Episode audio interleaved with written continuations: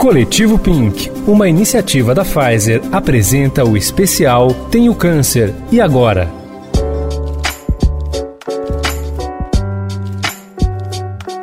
Olá, eu sou Adriana Moreira e este é o podcast Tenho Câncer e Agora? Antes de mais nada, deixe-me apresentar.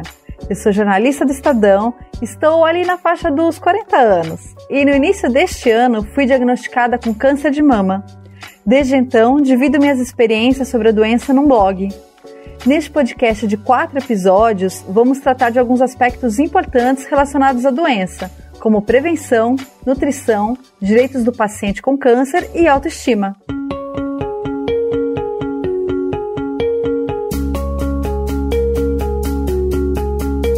Hoje vamos falar sobre prevenção com a doutora Solange Sanches, head da Oncologia Clínica de Tumores de Mama do AC Camargo Cancer Center. Tudo bom, doutora Solange? Tudo bem, Adriana. É um prazer estar aqui conversando com vocês. Bom, eu vou começar esse primeiro episódio do podcast contando um pouquinho da minha experiência. É, eu encontrei meu nódulo no autoexame, depois de notar uma pequena protuberância, uma coisinha bem diferente, poderia ser uma pequena espinhazinha é, fiquei ali meio na dúvida do que poderia ser, fiz um autoexame, senti o nódulo, é, e aí tive sorte pela posição dele, né? Porque ele estava muito próximo à pele, então, apesar disso, eu consegui é, pegar o, o, o, nódulo ainda no começo. É, admito aqui que estava com os meus exames atrasados. É, poderia não ter tido essa sorte, poderia né, já ter é, encontrado num estágio muito mais avançado. E eu acho que, assim como eu, muita gente, principalmente com a pandemia, acabou atrasando os exames. Eu tenho até aqui um estudo que o Auxílio Libanês fez para a OMS que fala um pouco disso, né? Que diz que 50% dos pacientes com câncer atrasaram seu tratamento por causa da pandemia, 77% interromperam os tratamentos durante a pandemia, é, 88% dos centros oncológicos disseram que a pandemia causou atraso na realização de exames laboratoriais e 77% de queda nos diagnósticos de câncer desde o começo da pandemia. Então, quer dizer, são números assustadores, né? São números bem preocupantes, né, doutora? São sim, Adriana. E aí você tocou em vários pontos importantes durante essa sua fala. Né? Se a gente for pensar nessa pandemia que nós estamos passando, realmente isso é bastante alarmante, porque, obviamente, para a gente se proteger de um mal que estava ali nos, no, é, é, nos ameaçando no dia a dia, a gente teve que se recolher um pouco. Então, esses exames de rastreamento é, foram é, postergados. E, inclusive, no início da pandemia, era essa orientação mesmo: espera, só faz o que for realmente necessário. O que a gente não esperava é que isso fosse se prolongar por tanto tempo. Uhum. E o que a gente viu é que realmente é essa, esse não rastreamento, esse atraso no, no, no em fazer os exames, é, trouxe inicialmente uma menor um menor número de diagnósticos, mas ao mesmo tempo é, teve o resultado de fazer diagnósticos mais avançados numa doença que não está tão restrita. E a gente sabe que o diagnóstico precoce para praticamente todos os tumores ele é extremamente importante. Então, o que, que acontece? É, os serviços eles tiveram que se organizar para trazer uma segurança para o paciente. Já que a gente não pode tirar essa uhum. pandemia da frente, como que a gente vai se adaptar? Como é que a gente vai viver, né, nesse momento da pandemia? Então, vários serviços começaram a se organizar, a fazer determinados protocolos de segurança para que o ambiente da realização do exame fosse um ambiente seguro. Mas isso que você falou, assim, tanto para tumores de mama como para tumores de intestino, a gente viu um número de casos que acabam sendo diagnosticados um pouco mais tarde, infelizmente. Eu dei muita sorte de ter a consciência de fazer um autoexame, né? É, porque também eu acho que essa relação da mulher com o corpo, né? De você se olhar no espelho e, e falar, não, peraí, deixa eu fazer um autoexame também é uma coisa muito importante, embora não substitua os exames de fato, né? Exatamente. Conhecer o próprio corpo é muito importante. Então, é importantíssimo que a mulher examine as suas mamas, que ela se toque, para que, se houver alguma alteração, ela consiga perceber que aquilo está ali. Mas, de forma nenhuma, o autoexame é suficiente. Né? Quando você vai palpar uma bolinha, um, um carocinho na mama, ele vai ter já no mínimo um centímetro, um centímetro e pouquinho, até mais, porque é, é, a palpação de uma pessoa que não está treinada para fazer a palpação da mama é uhum. diferente da palpação de um médico que às vezes até consegue pegar lesões um pouco menores. E o nosso objetivo com o rastreamento do câncer de mama é justamente pegar tumores menores do que um centímetro, às vezes pegar marquinhas nessa mamografia, somente microcalcificações ou lesões extremamente pequenas que não são sensíveis ao toque nem do paciente e nem do médico. Né? Então, uhum. a mamografia é um exame extremamente importante para as mulheres, que essa mamografia seja feita a partir dos 40 anos de idade, e que para algumas mulheres que pertencem a algumas famílias que têm um risco aumentado de câncer, elas têm até um rastreamento específico é, que começa antes, que é mais frequente e que eventualmente pode até alternar os exames, não necessariamente é só mamografia. Você tocou num ponto super importante que eu ia tocar aqui, que era justamente essa necessidade de fazer a partir dos 40 anos, porque existe um, um projeto em tramitação, né, um projeto de lei, para que isso seja uma orientação no SUS, uma orientação é, normal, porque, se eu não me engano, acho que hoje é a partir dos 50 anos que é obrigatório, né, que, que o SUS faz os, os exames e, e, existe esse projeto de lei a partir dos 40, porque realmente é uma coisa muito importante, né? Eu estou aqui na casa dos 40 também, é, você vê, eu peguei na, na palpação, como você falou, mas já era um tumor acima de, de um centímetro, um centímetro, vírgula dois, mas é acima de um centímetro, né? O que me obrigou a fazer uma cirurgia, a passar por uma quimioterapia que eu tô passando. E quando você pega tudo isso mais cedo, principalmente em, em pessoas que já têm algum histórico, isso é muito mais, o tratamento é muito mais leve, né? Muito mais suave do que o que eu estou enfrentando agora, não é? Exatamente. E assim, realmente existe essa orientação é, legal, né, pela lei é, de se oferecer acima dos 50 anos, mas há um esforço todo dos médicos, mastologistas e oncologistas, da sociedade como um todo, mostrando da necessidade disso começar antes, né? A mamografia salva vidas. Se a gente faz um diagnóstico precoce, pode ser a diferença entre um tumor curável e um tumor incurável. E a proporção de mulheres que têm câncer antes dos 50 anos é importante. E no Brasil, a gente tem alguns levantamentos que isso pode ficar em torno de 15 a 20% dos casos de câncer acontecerem nessas mulheres mais jovens. E as mulheres mais jovens, elas algumas vezes têm tumores que são mais agressivos do que as mulheres mais idosas. Então, todos esses fatores, eles é, é, consolidam para a gente a necessidade de que sim, que essa mamografia seja oferecida para essas mulheres a partir dos 40 anos. E eu acredito bastante assim nessa nisso que a gente está fazendo, né? Em fazer um podcast, em trazer informação para as pessoas. Por quê? Porque informação é poder. Né? Exatamente. Se você tem essa informação, você vai atrás. Então, por exemplo, é, aqui as mulheres já vão saber que o ideal é a gente começar a fazer mamografia a partir dos 40.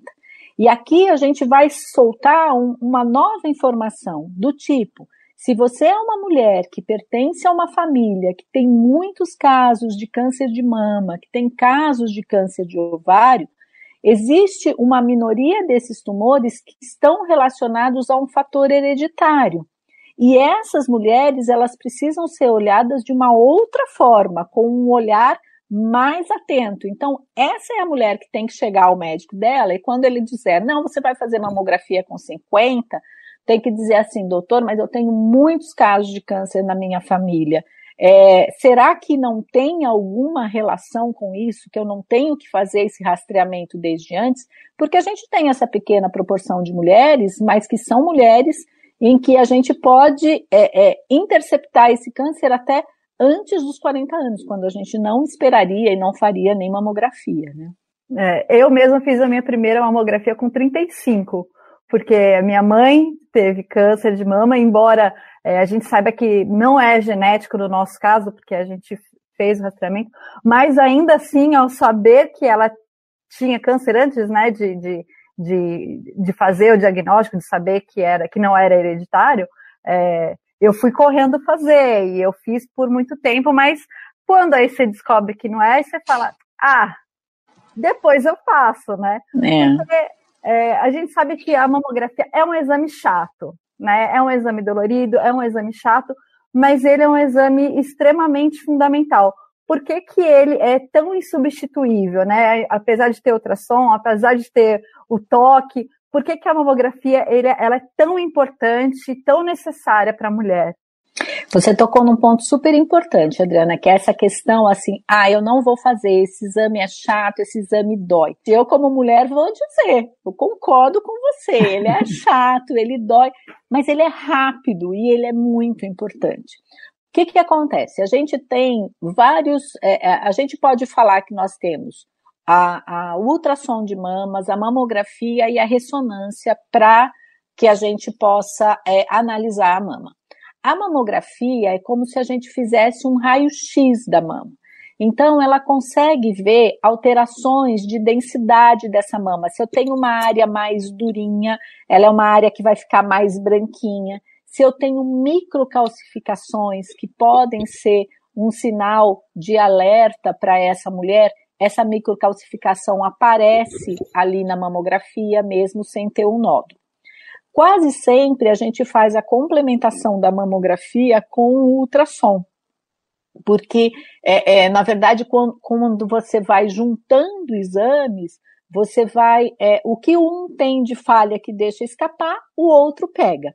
Dentro dessas coisas, o mais importante, o mais rápido, o mais simples para o rastreamento é realmente a mamografia, tá? Muitas vezes ela é complementada com um ultrassom de mamas e algumas vezes em mulheres que têm mamas com muito, com muita glândula, que a gente chama de mamas muito densas, com pouca gordura, em que a gente faz a mamografia e fica um branco, né? Não dá para identificar as estruturas essa mulher muitas vezes é indicado para ela fazer uma ressonância de mamas. Que esse uhum. sim é um exame um pouco mais chatinho, que demora mais, que depende da gente tomar um contraste, mas que é, acrescenta informações quando necessário. Se a gente for pensar em qual exame eu preciso fazer para o rastreamento, sem dúvida nenhuma, o mais eficiente é a mamografia. E além de manter os exames em dia, que outras, é, quais outras medidas a gente pode tomar no dia a dia é, para se prevenir, né? Não só do câncer de mama, mas de outros tipos de câncer também. Isso. Quando a gente fala em prevenção, eu acho que acaba sendo. Prevenção, a, ideia primeira que vem é: eu vou fazer isso e eu estou prevenindo, eu não vou ter câncer. E, na verdade, o que a gente tem que pensar é que existem algumas medidas que a gente pode fazer para reduzir o risco. Não há como garantir de que elas vão te proteger, que elas vão zerar o seu risco, mas nós sabemos que determinados hábitos e determinadas é, é, posturas, vamos dizer, diante da vida, podem aumentar o risco do câncer. E aí a gente vê que existem alguns fatores de estilo de vida que estão muito ligados nisso. E um dos principais, Adriana, são obesidade e sedentarismo. Um grande número de tumores está ligado a essa questão da obesidade.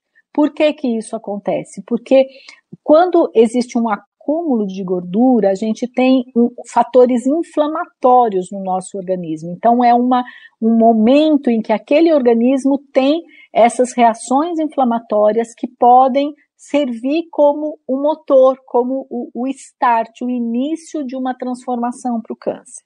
Tá?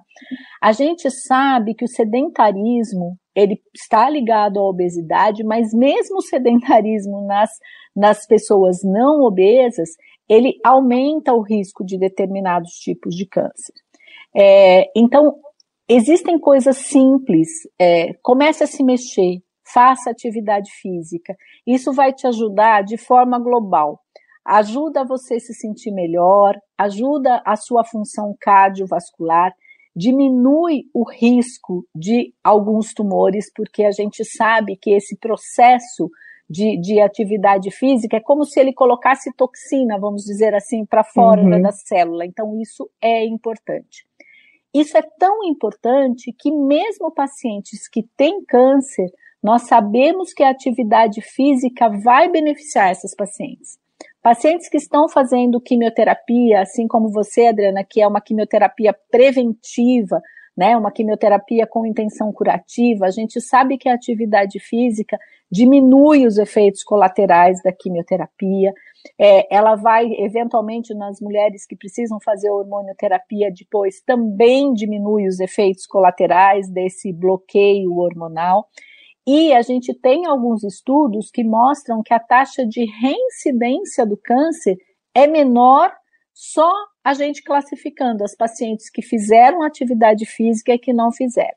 Então, essa questão da atividade física é extremamente importante. Outro ponto importante, a gente falando dos tumores como um todo, é ao que a gente expõe o nosso organismo. Então, por exemplo, o sol. O sol é super importante, ele é uma fonte ótima de vitamina D. Mas ainda bem que hoje a gente já está bem orientado, todo mundo usa o seu uhum. protetor solar, porque a exposição contínua ao sol, ela pode trazer alterações no nosso DNA, né? O nosso bronzeado nada mais é do que uma resposta a uma agressão da pele uhum. e trazer é, é, poder aumentar o risco de cânceres tão graves como, por exemplo, do melanoma, né? Uhum. O cigarro, ele é um carcinógeno extremamente potente, né? A gente sabe que o cigarro ele está relacionado com tumores de boca, de esôfago, de pulmão, de bexiga. Então, é um, um, um fumar não faz bem, né, né? Fumar é acaba sendo é uma é, a gente fala que é uma gasolina no fogo, né? Um estímulo muito grande para essa transformação celular.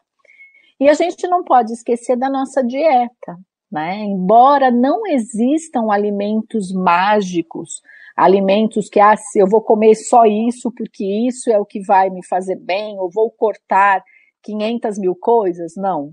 O, a virtude é o caminho do meio. A gente sabe que alimentos que são muito processados, alimentos com corantes, com conservantes, eles não são bons para a saúde.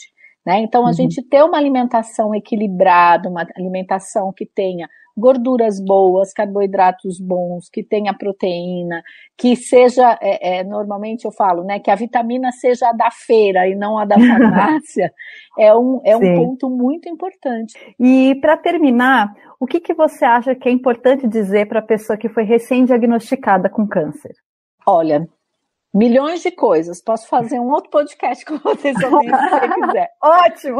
A primeira coisa que eu acho é procure um médico, uma equipe de saúde que você se sinta segura e que você perceba que está correspondendo às suas expectativas. Segundo, procure informações sobre a sua doença, mas preste atenção de onde você vai procurar essas informações. Tá? Existem, é, hoje a gente tem na internet, quando a gente coloca no Google, um sem número de coisas que às vezes não fazem nenhum sentido coisas que, num momento de fragilidade, a pessoa pode se apegar àquilo e isso não ser o melhor para ela. Então, procure informações, existem várias associações de pacientes, sites seguros, e a principal pessoa para você procurar essa informação é o seu médico e a equipe de enfermeiras e de suporte que estão te dando suporte nesse momento, porque aí você vai ter uma informação individualizada. A terceira coisa, saiba que assim a gente progride e melhora em conhecimento no dia a dia. Mais do que melhorar em tecnologias e em medicamentos, eu acho que nós vemos, a, a gente vem fazendo um, um, progresso muito grande nessa interação com o paciente. Né? Nós estávamos conversando a respeito da importância da presença do paciente nesse tratamento. Uhum. Que você traga as suas expectativas, os seus medos, que você é, sempre é, é, procure saber a verdade, né? Por pior que seja a verdade, ela não é pior do que a nossa cabeça pode fantasiar. Então a gente precisa ter informação e informação correta. Bom, infelizmente a gente tem que encerrar. Esse papo tá maravilhoso. Também adoraria fazer mais uns três podcasts sobre isso. Quem sabe no futuro a gente consegue fazer mais, né? Fazer outros episódios. Mas queria agradecer muito a doutora Solange por ter tido é, a presença aqui com a gente. Foi muito bacana recebê-la, doutora Solange. E, enfim, espero que a gente possa fazer isso no futuro novamente. Perfeito, Adriana. Eu que agradeço. Sempre é, é, vejo essas oportunidades como uma janela assim para que eu possa é, é, esclarecer mais pessoas e que eu possa fazer a medicina sair de dentro do consultório. Né? Eu acho que essa passagem de bastão, essa, é, essa, essa mensagem para o paciente, venha junto com a gente, é extremamente importante. Bom, esse foi o primeiro episódio do podcast Tenho Câncer e Agora. No próximo episódio, vamos falar sobre a importância da nutrição durante o tratamento. Acompanhe também o blog Tenho Câncer e Agora no Estadão. Notícia no seu tempo. Especial Tenho Câncer e Agora. Oferecimento Coletivo Pink, uma iniciativa da Pfizer.